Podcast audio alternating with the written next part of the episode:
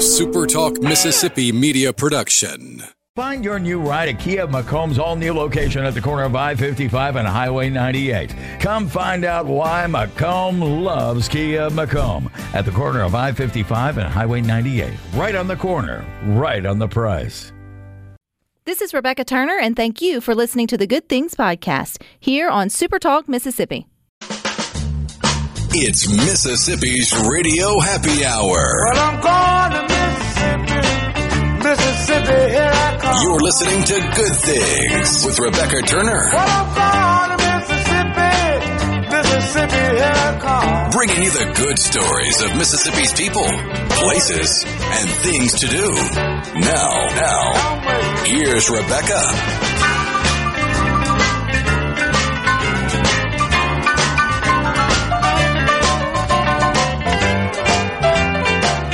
Afternoon, Super Talk Mississippi. You're tuned into your radio happy hour. That's the good things. I'm your host, Rebecca Turner, and I don't forget you can listen to good things. We are streaming live over at supertalk.fm. We're also streaming from the Supertalk Mississippi app, and of course, you can always find us too on your local Supertalk Mississippi radio station. And you can watch good things. We are on your computer or your mobile device. Just head on over to Supertalk TV. You'll see I'm not alone in the studio today, which always makes me happy on a Monday. I got a friend with me. I call him Bootstrap, but he's known as William Turner too. He is with the Mississippi Food Network, which is helping to solve our hunger crisis here in Mississippi. So welcome, Bootstrap. Hello. How do I, okay, so first, cause I, I know you as Bootstrap. I've known you as Bootstrap for almost seven years now. How did you get the nickname? Uh, well, I was in ROTC in college, and it kind of stuck. Uh, Pirates of the Caribbean was big, you know, William Turner, and uh, when I was in ROTC at Mississippi State, uh, that's just what they started calling me, and it stuck. And it stuck. Hey, you know what? There are worse ways to to get a nickname. And now that you say that, I was like, yeah, I know that Bootstrap Turner from somewhere. It never, I just didn't put pair it together with it being uh, Pirates of the Caribbean. But pretty cool. I mean, you are. How often do you see an actual William Turner? So I can right. see where that where that stuck. Okay, so you're fixing to celebrate your seven year anniversary with the Mississippi Food Network, which is a, a long time in that sort of space and genre. I feel like most folks should know who Mississippi Food Network is, but sadly not everybody does. So how do you explain Bootstrap to people what the organization does? Well, our primary purpose is to um, alleviate hunger-related poverty in, in Mississippi. Uh, we manage uh, donations uh, for Feeding America uh, for 56 counties. Uh, we're the, actually the only food bank that's located inside the state of Mississippi. Um, we have such a um, huge service area, but we have roughly 600,000 people that go to bed not knowing where their food is going to come from from day to day. Um, we do our best to make sure that uh, people have the opportunity to have something to eat. And when you think about when you say the only um, food bank, folks may go, "Uh, uh there's one in my neighborhood, in my neighborhood," and you're absolutely right. But the food network is like the hub. Yeah. It sort of comes in and then disperses out its its food and and um, donations to uh, member agencies. So you know, using the terminology is sort of the same, but they help supply your food banks in your local community, or they should. And if not, they need to get connected uh, with those that are doing that. How many member agencies do does the Food Network have? Ish. 430, I do believe, is the number that we're looking at. Uh, It's in that, but that includes uh, churches, uh, food pantries. That includes soup kitchens, group homes, uh, disaster agencies. Um, you know, there are a lot of different people who have the ability to do different things uh, in every community. Um, a church may be able to serve a certain amount of people because they have so many volunteers. Um, so they, they handle that. Um, you know, uh, you also have uh, like soup kitchens that may serve 10, 15,000 meals a month, you know, cooked, you know, hot meals to people. So it varies from, uh, you know, from From, From- agency from- to agency. from agency to agency, yeah. And they know their communities best. That's right. And even the, the organizations who, who run, and they may want to run the way that they administer their ministry of giving food however they want to. Not everybody has the ability to cook hot meals, and then some folks just don't want to. Mm-hmm. That's right. That's true. And then others recognize that they would be best served by giving out boxes or fresh food or, or, or all of that. You have an interesting, I guess, position there though at the Food Network. You like rescue food is sort of the way I, I sort of of look at it. We've had Society St. Andrews on before, a bootstrap that goes out and actually rescues the fresh vegetables literally from, you know, the fields from the farmers. they glean straight They from the glean, yes. So you're a little bit different. Explain kind of your job there at the network. Well, my primary role is uh, food sourcing manager. Um, basically, what I do is I work with uh, partner organizations that are partnered with Feeding America, like Walmart and Kroger and Sam's Club and Aldi and Dollar General. Uh, and uh, did I say Kroger already? um, you know, and I work with these groups to uh, rescue food that would have otherwise be sent to organics or rendering. And if it's handled in a certain way and handled properly, we can get it to our member agencies and they can distribute it because it's going to be able to be utilized fast enough um, before it's actually bad. You know, because a store's idea of bad might not just be pretty. It's just not pretty enough to be next to the the ne- the, pe- the piece that's not pretty, if that makes sense. Uh, if you've got a bell pepper that's got a few wrinkles on it, it's not going to sell next to the one that's perfectly crisp and nice and everything like that. But there's nothing wrong with the product. Um, it's food that's at the end of its life, um, but it's food that we're able to move quickly because our agencies are able to do so. And you do this through, I guess, building these relationships throughout the state with these retailers. Yes, right. And you're doing them a favor in a way by get, uh, getting rid of it without it just going to the trash. Well, as soon as it goes to organics or rendering, rendering is for uh, animal products. Uh, organics is usually what they call it for uh, plant-based items. Um, those are very labor-intensive. They're very expensive pro- uh, uh, programs for these stores.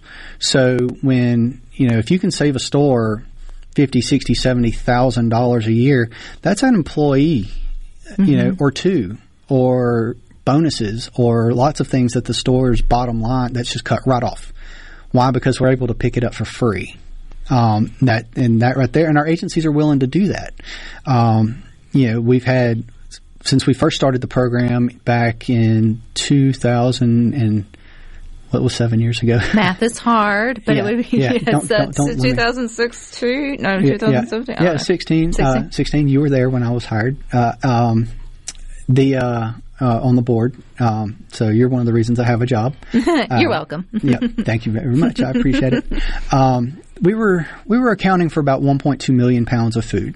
Now uh, the program has grown to where we're accounting for about close to six million uh, pounds of rescued food every year.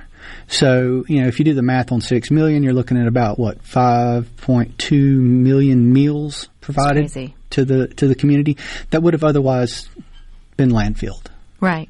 Which is sad, which it goes back to, um, you know, it's just sort of like a system thing. You would think that a better system would be put in place, but sadly, when you're thinking about something that large, there's just room for gray area. And so when you can come in and kind of help and connect those dots, then the food at least doesn't get wasted or doesn't just get thrown out. It can be utilized for those that need it best. To me, it's coming full circle That's right. is allowing it to sort of come full circle. You mentioned Bootstrap whenever you so like so do you sit and when you get a call from like one of your retailers is it like how quick is the pickup versus to the delivery of the food sort of ish? Well, um, what I do is I'm kind of an intermediary. Is I work as a go-between between the agency that's on the foot that's on the ground, that's the one that's actually serving the community, and the store and the food bank. So what I'll do is is I'll set up a, a local agency with a Walmart or with a Kroger or a Sam's Club, Aldi, one of these stores, and they will set themselves up on a schedule to where they go and they pick up. And um, every month, um, these agencies have distribution days. They also do emergency boxes and things of that nature. Um, if you get a, a whole bunch of bananas, something like that might need to move quickly. So the agencies know who their clientele are, who they're, who they're serving, so they know who would want these things and they're able to move it faster. Um, we used to actually send our trucks to a lot of these stores to pick up, and we ended up throwing away as much as we were distributing out of the distribution center. Because time is time is Time, valuable, time is valuable on this, especially with with um, perishable yeah, goods. and that's actually where we focus. Uh, we don't really focus as much on dry goods as we used to. Um, we focus on things like uh, meat products, dairy, bakery items, fresh produce. Uh, these are the things we're trying to rescue because you know once they hit their their shelf life, it's time for them to go. And there's two choices.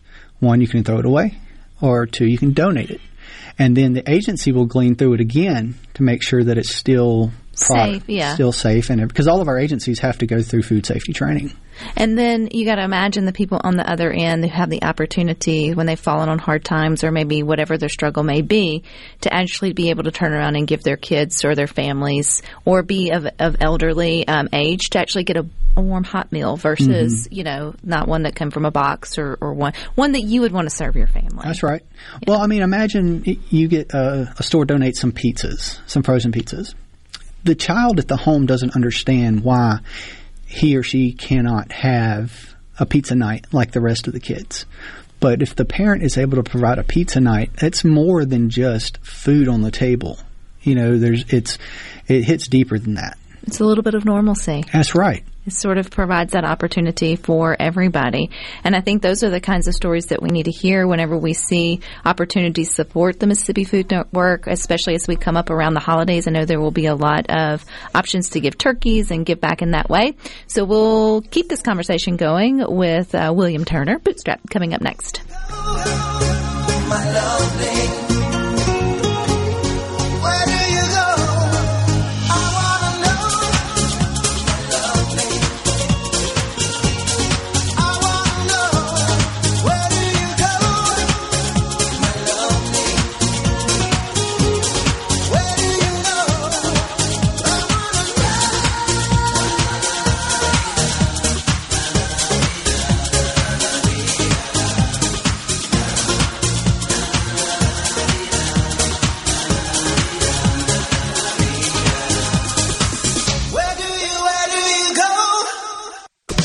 Making your afternoon just a little brighter.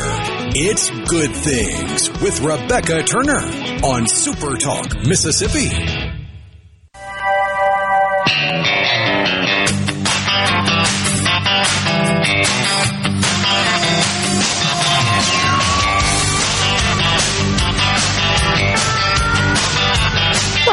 Welcome back to Good Things. Don't forget you can watch us via your computer, your mobile device. Just head on over to Super Talk TV. And to let you know, too, middays with Gerard Gibert will be at the Com University in Columbus on Wednesday. Did I get it right, Rhino? Communiversity. Com University. I still didn't get it right. They'll be promoting the Forge Your Career Expo as the. How else you say it? Communiversity. Communiversity, y'all, I will get it before Wednesday. It continues to educate and prepare students for high paying career opportunities. And then on Thursday, you got the Gallo Show with guest host Lucien Smith. He will be at Mississippi Coliseum for MEC's annual Hobnob event on Thursday. You'll hear from candidates running for statewide offices, plus business leaders and more. If you want to help celebrate the 75th year of MEC Hobnob, just go register at mec.ms. But we're continuing our conversation with William Turner. He goes by Bootstrap at the Mississippi Food Network, which um, helps to serve 56 counties, as you mentioned, here in Mississippi to help bridge that gap um, and to help alleviate, you said, food related um, poverty, or I guess poverty or, or hunger related to poverty. You hear the word food insecurity a lot, uh, Bootstrap. How do you guys define that, or how do you help people better understand the difference between hunger and then food insecurity? Food insecurity is uh, basically not knowing where your meal could come from. A lot of people are just one paycheck away from not knowing where their meals are going to come from. So, it just I like to use this as a as a as a point of reference. If um, if you're a hard worker and you go to work every week, but something happens to your car, and then all of a sudden you have to pay your entire paycheck to get whatever it is fixed so you can go to work. Well, what do you do then? At that point, you've become food insecure. You were actually food insecure beforehand. Because it was so fragile. It was very fragile. So, and that's that's how I personally kind of look at it. Um, there's probably a, um, a, a, a fancier definition no, out there, I think that's a good one. but uh, but you know, it's it's basically a fragility that's there that you don't know is there until it happens. And then you want to make sure that they have somewhere to go to sort of help bridge that gap. I think that's what folks also need to, you know, better understand that it's not like a, a continuous monthly sort of support system. It's really, it's just those sort of emergency um, opportunities or emergency moments uh, within families who just need, need that help. Again, bridging sort of that gap sort of through it. And you'll do that through a variety of different programs. I know you were talking about your uh, program where you help rescue the food from the retailer stores, but what are some of the other other ways that the Food Network, through their um, strategic programming, helps with that throughout the state? Well, we also have, uh, you know, we work closely with the USDA. We um, so we have um, we have CSFP, um, which are the senior boxes that a lot of people have heard about. They just call them senior boxes. Um, but we also do backpack programs. Uh, we do summer feeding um, through our programs department, um, and there's several other things. We also have um, external affairs where they do things like this. This is normally not my not my not my thing, but I'm here. um, but and it's actually kind of fun. Um, We don't bite. but we, we do public events uh, like uh, next month we have the turkey drive on the 16th. which is a huge event, which That's I think right. most folks will be starting to hear about throughout the state. There'll be different opportunities to help support that. And that's a big deal every year. There's a lot of family as well as organizations that, that bank on folks participating in turkey Mm-hmm. drives. How does that work? Well, uh, we're going to be set up at uh, four different locations this year. We're going to be set up at uh, Clinton Kroger, 55, 51, and uh, Spillway. Uh, all Kroger locations because they're, they're Kroger's a huge partner with us. Uh, they do a lot for the food bank. Um, we'll have trucks there. People can go in buy turkey, um, then bring it to us. But you know, if you don't, if you don't want to spend you know twenty thirty dollars on a turkey or however much they are this year, depending on what they are, you know, we take canned goods. We'll take ramen noodles and everything in between. You know, because we can turn around and still utilize it and get it to our agencies. Uh, so I mean, but we'll be there all day from sunrise to sundown. Uh, it's usually from six a.m. to seven p.m. Uh, It's a be- fun day. Oh yeah, it is. It's a lot of fun. And you get to know that you sort of helped. Again, you use that. You know, you use this story, um, bootstrap of like the child who maybe sees other friends having their pizza nights, and to us that seems silly, right? Like, but we don't. re- We you forget what it's like to be a seven, eight year old, nine year old uh, who gets excited about you know Friday night pizza, which parents know now that your parents were just really tired by the end of the week, and so they just gave you pizza on Friday right. because they didn't want to have to cook anything. But kids get really excited about it, so it's a win-win. But it's kind of the same thing with the turkey, right? I mean, you you see all the um, um, media, or you just sort of hear all the hype about Thanksgiving, and it's a turkey with all the trimmings. But if you Movies. but if you grow up there. and you never have one, you may feel like you know there's an opportunity there to create memories and and feed, which I think are two two really good That's things um, with that. you know, a lot of times uh, people will bring us, uh, you know, a bag, but it'll be like everything that you'd have on the table, uh, whether it be stovetop or some kind of stuffing mix, uh, be some gravy, uh, there'd be some can, you know, some canned vegetables, uh, and then they'll buy a turkey, and that basically it's a prepackaged box for Thanksgiving dinner or Christmas. You know, I mean, th- those things are needed then as well. Um, but you know, like I said, we'll take everything in between. Um, but people, uh, we'll also take uh, monetary donations. Uh, this year, I think what they're doing is they're going to have these laminated cards where people can scan with their phones and uh, do a donation that way. Uh, so it's going to be that's something new we're doing. Um, uh, Stacy, the, the Stacy, Stacy Kane and Stacy Joyner, that's something they came up with uh, for this year. So that's that's going to be new. Um, but yeah, we'll have volunteers from all walks of life, all organizations will come. We usually have people from various uh, radio shows come. We also have people from. Uh, we usually have uh, folks from Nissan. Um, the whole community gets involved because Yeah. it's a big deal and it and it feels good to sort of give back, particularly around you know the holidays. Bootstrap, you've been with the Mississippi Food Network for seven years now. What are some of the biggest like misconceptions you wish other people better understood about the organization, but then also about the people that they serve? Well, I mean, ultimately, the people that we serve, we it trickles down from from us to the final client. We supply our food to the individual agencies so that they can supply the foods to the communities. Because, like you said earlier, they know their communities better than we do. Um, we just have the ability to move more product so if we buy an 18 wheeler full of mac and cheese, for instance, we can take that and get it to all of our agencies or until we run out. And then they can get it to the families that are in need. Um, so a lot of people think food bank versus uh, food pantry. They're two totally different things. Um, like we're moving 24, 25 million pounds. At the height of the pandemic, it was closer to 40 million pounds of food. yeah. And pantries help a certain number of families every month. So, and those families, let's say if you help 50 families a month, well, those families could be 500 people. So it's uh, so it's a little different. Um, you know, we look at the the big picture and we help them support their their communities. It can be tough work being on the front lines or being in the trenches when it comes to work like this. Bootstrap, what keeps you there? Um, I drank the Kool Aid. Uh, literally, I mean, I, I love what I do. I mean, I, I get to try and make sure that I give help somebody get a meal that didn't get one yesterday. Um, the fact that we've been able to grow the program that I work in from from point A to point B uh, to the, to one million pounds roughly to almost six million pounds of food.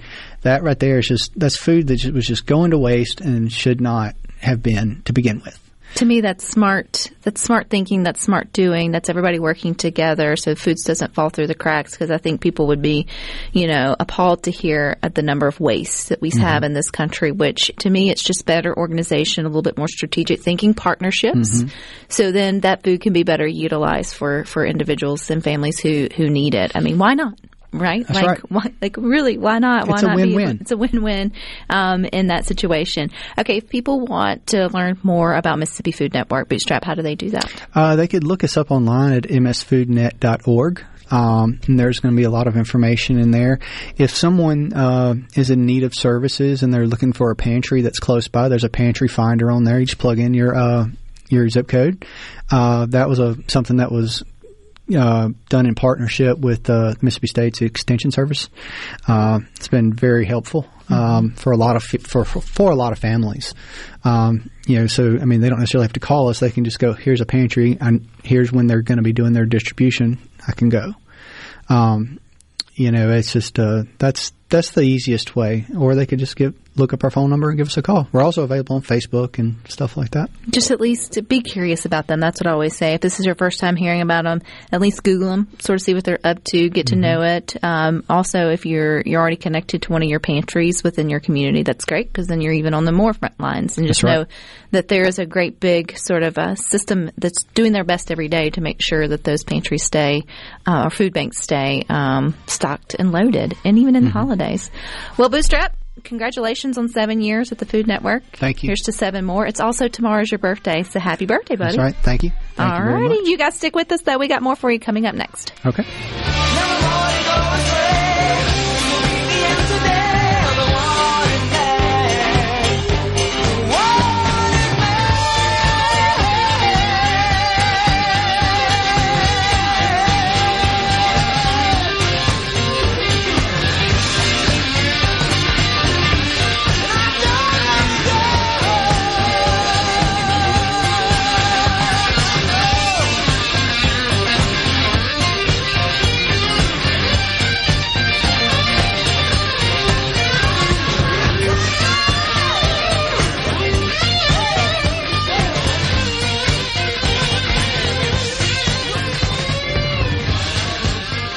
Rebecca Turner.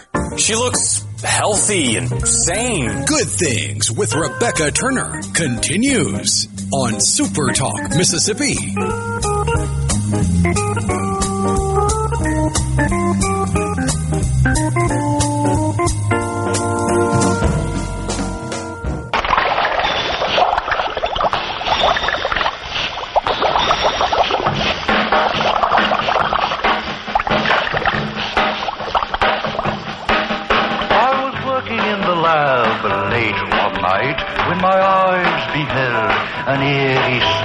For my monster from his slab began to rise. Welcome back to Good Things. Don't forget we're streaming live over at supertalk.fm. We're also streaming from the Supertalk Mississippi app.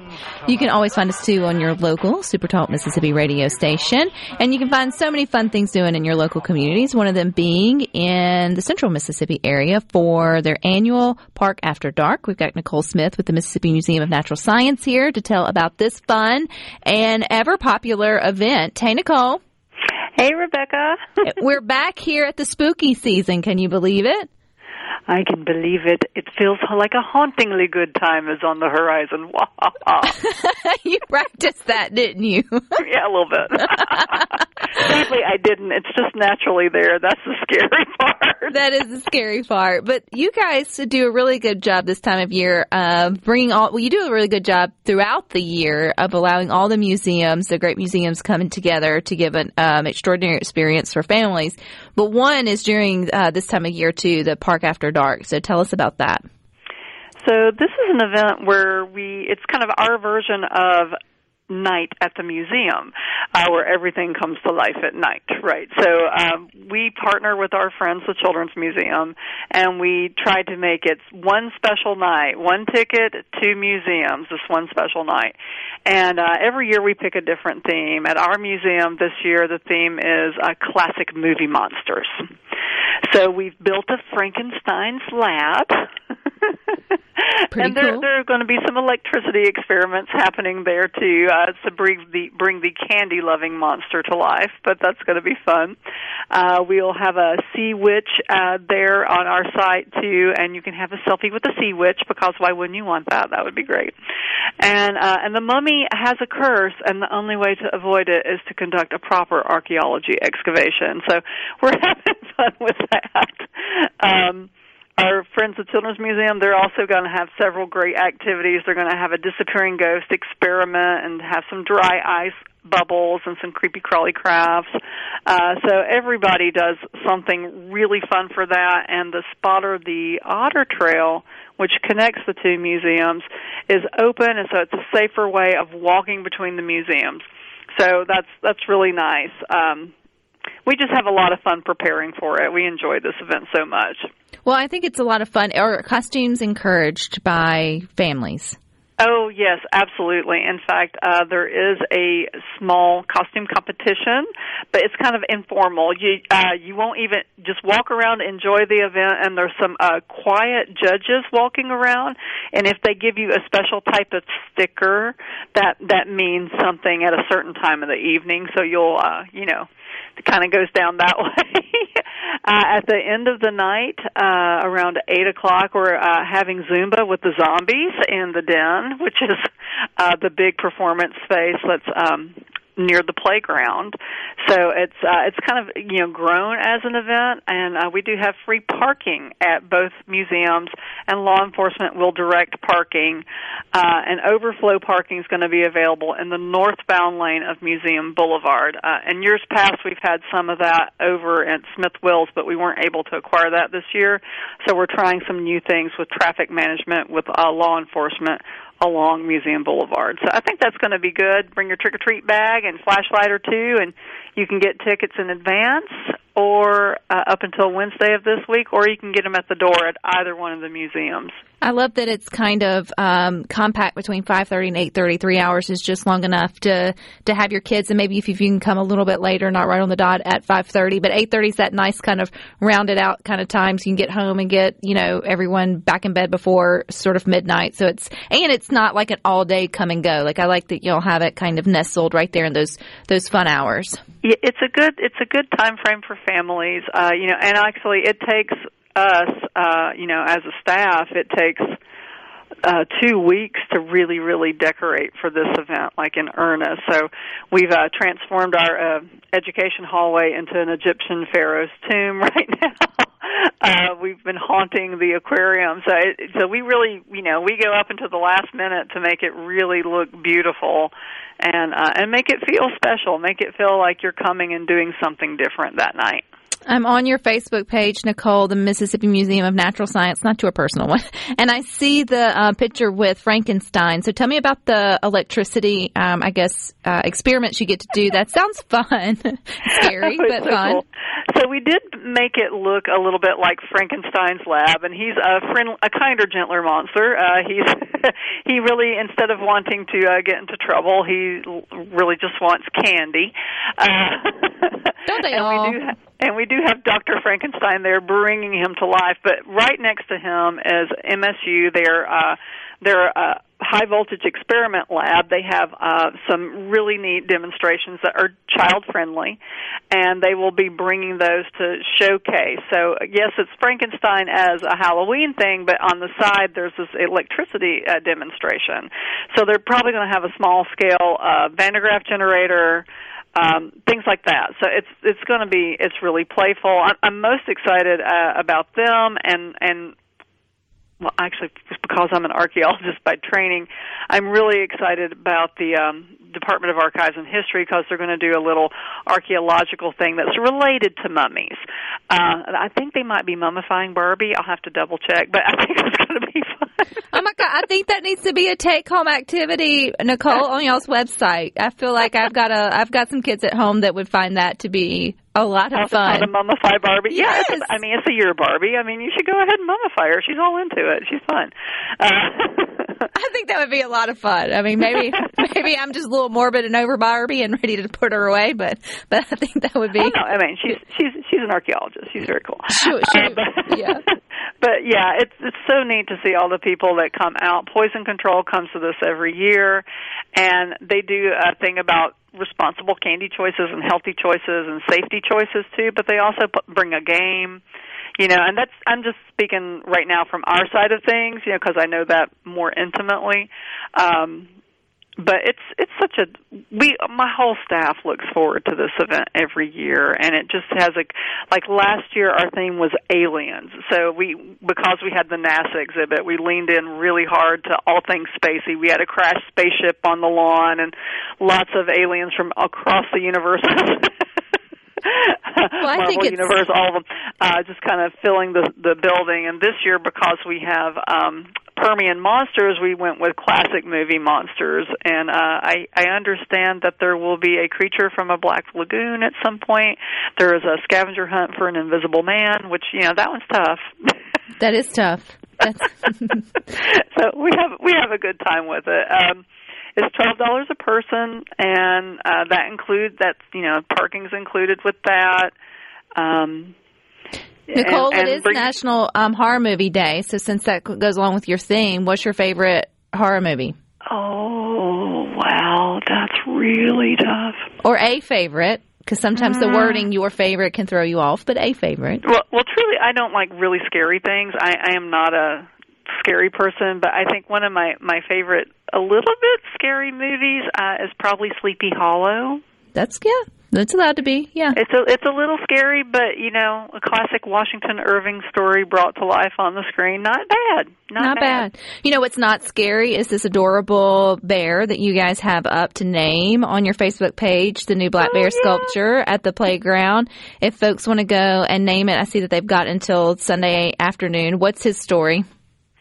Oh, uh, this is so cool. So, um, Dayton Scroggins is this amazing uh, chainsaw artist.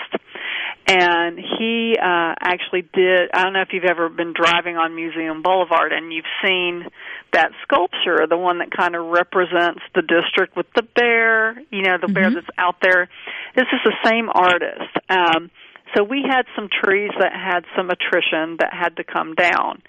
And um, we wanted to do something more meaningful with it and so um they hired this artist to come and make a sculpture out of the tree. And this is also the year of kind of bringing back the great Delta Bear Affair. And so you know we kind of work with that community too. And so um there's you know little connections there well, I just shared it in our Good Things Facebook group, so I encourage everyone to go get your kids to look at it um, after school because there's a chance to, to for him to be named after whatever you choose. Some people have said Louis, uh, Terry, Bo, Onward. There's Fonzie. There's a lot of cute names there, so give your kids something fun to do and throw their, I guess, their name in the hat to be able to to name the bear. So I think it's fun, like you Teddy, guys. that's just how i am yeah, I think it's fun. You let the guy, let everybody have their chance of, of naming the bear when they get to come to the, even if their name's not picked, when they come to the museum and visit, they're gonna, the kids are gonna think it's named whatever they came up with. So, all right, Nicole, I appreciate you, and uh, best of luck this weekend for a good turnout and great weather. thank you so much All right, you guys stick with this. We'll wrap up good things coming up next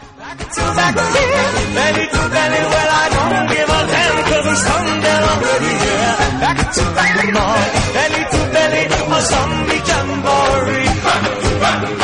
Back to back, belly to belly, well I don't give a damn 'cause I'm stone dead already. Back to back, belly to belly, a zombie jamboree. Sing the chorus, back to back, belly to belly, well I don't give a damn. I'm stone dead already.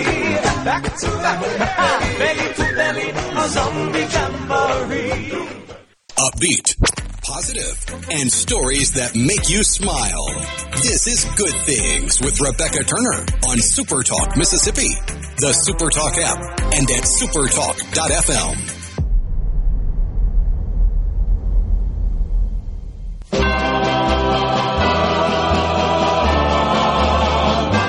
When the swallows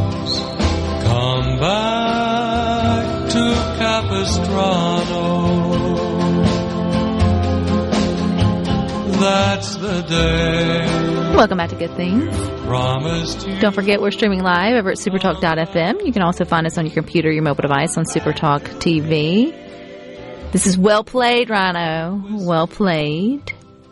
For the National Day, Swallows Depart from San Juan. I'm not going to be able to say that name. Capistrano. Capistrano Day. And there's a song for that. What in the heck were we listening to? And what is this day all about? Uh, that was a 50s cover of a 40s song, When the Swallows Come Back to Capistrano. And I believe that was Pat Boone. I want to say it was Glenn Miller or Bing Crosby or somebody in the 40s that originally produced it or sang it. But I was exposed to it, like I was exposed to many songs before my time, from Merrie Melodies, the Warner Brothers cartoon series, where it was the Swallows coming back to Capistrano, and they had the song playing and everything, but it's like four or five minutes long cartoon for my childhood. And when I was looking at the different days that are being celebrated today, I was like, wait a second. I know that name, Capistrano. Why does that ring a bell? There you go. There's a song for that. But you know what? That would probably be a really cool sight to see. Like oh, if Oh, you yeah. were there to actually see them, like take flight or sort of. I mean, people, because it's out in California, in Southern California, San Juan Capistrano. And even before America was here, people that lived in the southwest United States were able to mark the calendar on when the swallows left, when they flew south for the winter, that's really cool. and when they came back. You know that I would love to see. Now that I know more about it, and then it's at the monarch butterflies. We should ask Nicole. I should have kept Nicole on for that. Um, but they have their big migration too. That they're like the it's like a big swarm of them that go. And I obviously don't really know my routes for that, but but I do know that if you're lucky enough and you're in that path, then you get to see them sort of do their thing in the air, which I think would be extraordinarily beautiful and creepy. Well, I mean, usually time. you see butterflies, you see at most a handful of them at a time. So anytime you get to see hundreds or thousands or multiples of thousands of them, yeah, it'd be pretty special. That would be the only other thing I can think of that swarms like that big is bats, and so that would be that would be a lot of fun. Um, you know, I know. I guess you have your your birds that do the V and sort of. But is there anything else that like really? Uh, well, you had your hummingbirds, but do they? I know they're all they were all migrating, obviously, but do they all migrate in big swarms like that, or is it more of just they're all headed there and? I don't think make it- hummingbirds swarm. Right. Uh, I think it's a fish swarm. I know fish can swarm. It's- you say that word It's enough. school of fish. School of fish. They don't swarm the swarms in the air, but still they swarm together to swim. Right? Like I mean, they all gather in a big crowd and then move, and and then I guess I guess land animals. It's herds. Look at us having our science. Is this science is considered? Yeah, I guess A little bit, yeah. a little bit uh, considered or national. Na- poor Nicole. she's I mean, probably the- the listening, fish going, "You should have left me on, Rebecca." We're having a little refresher course today. I, I think it's a good thing. Yeah, schools of fish are known to swarm to protect themselves from larger predators. Well, I think it's really cool because they'll get together and be like, "Hey, look at me! I'm bigger than you, but really, I'm not. I'm a bunch of little ones. Just look bigger. I just look bigger, um, and that's neat." I Then the whale comes along and goes, ooh, a buffet. pretty much. Um, and Derek said, "If your show can swarm, if you it's your show, fish can swarm if you want them to." Thank you, Derek in Greenwood. I appreciate that. Um, my daughter's next science project, she had to do the cell, uh, create a cell, and now she is having to do a biome. So she picked um, the grasslands. So it's where you take a shoebox and then you get the animals and you you display a a scene, and then you have to, you know, and I'm parents are sp- supposed to look like the kid did it. So I'm very on point with that. I'm not going to hop in and, and sort of really help, but we've had some tough discussions on what scenarios we should we should display because she I, I did get like the little um, the little plastic all the all the all the safari sort of grass animals Oh yeah. and so we can't decide if we want to go peaceful with our with our setup Lion King I say we it's her or Planet Earth.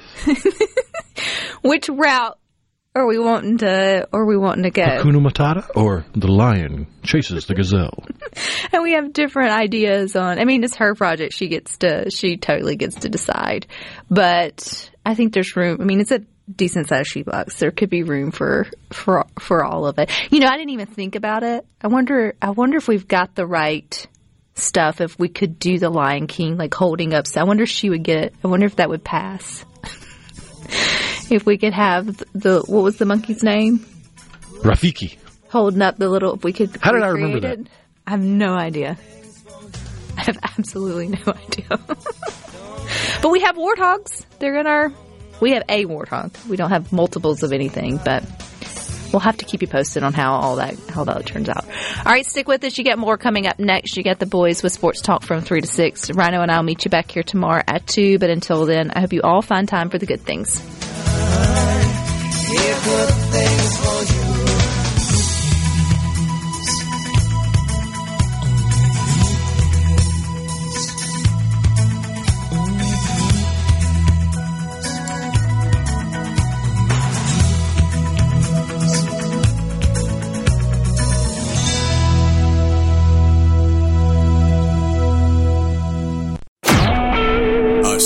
SuperTalk Mississippi media production.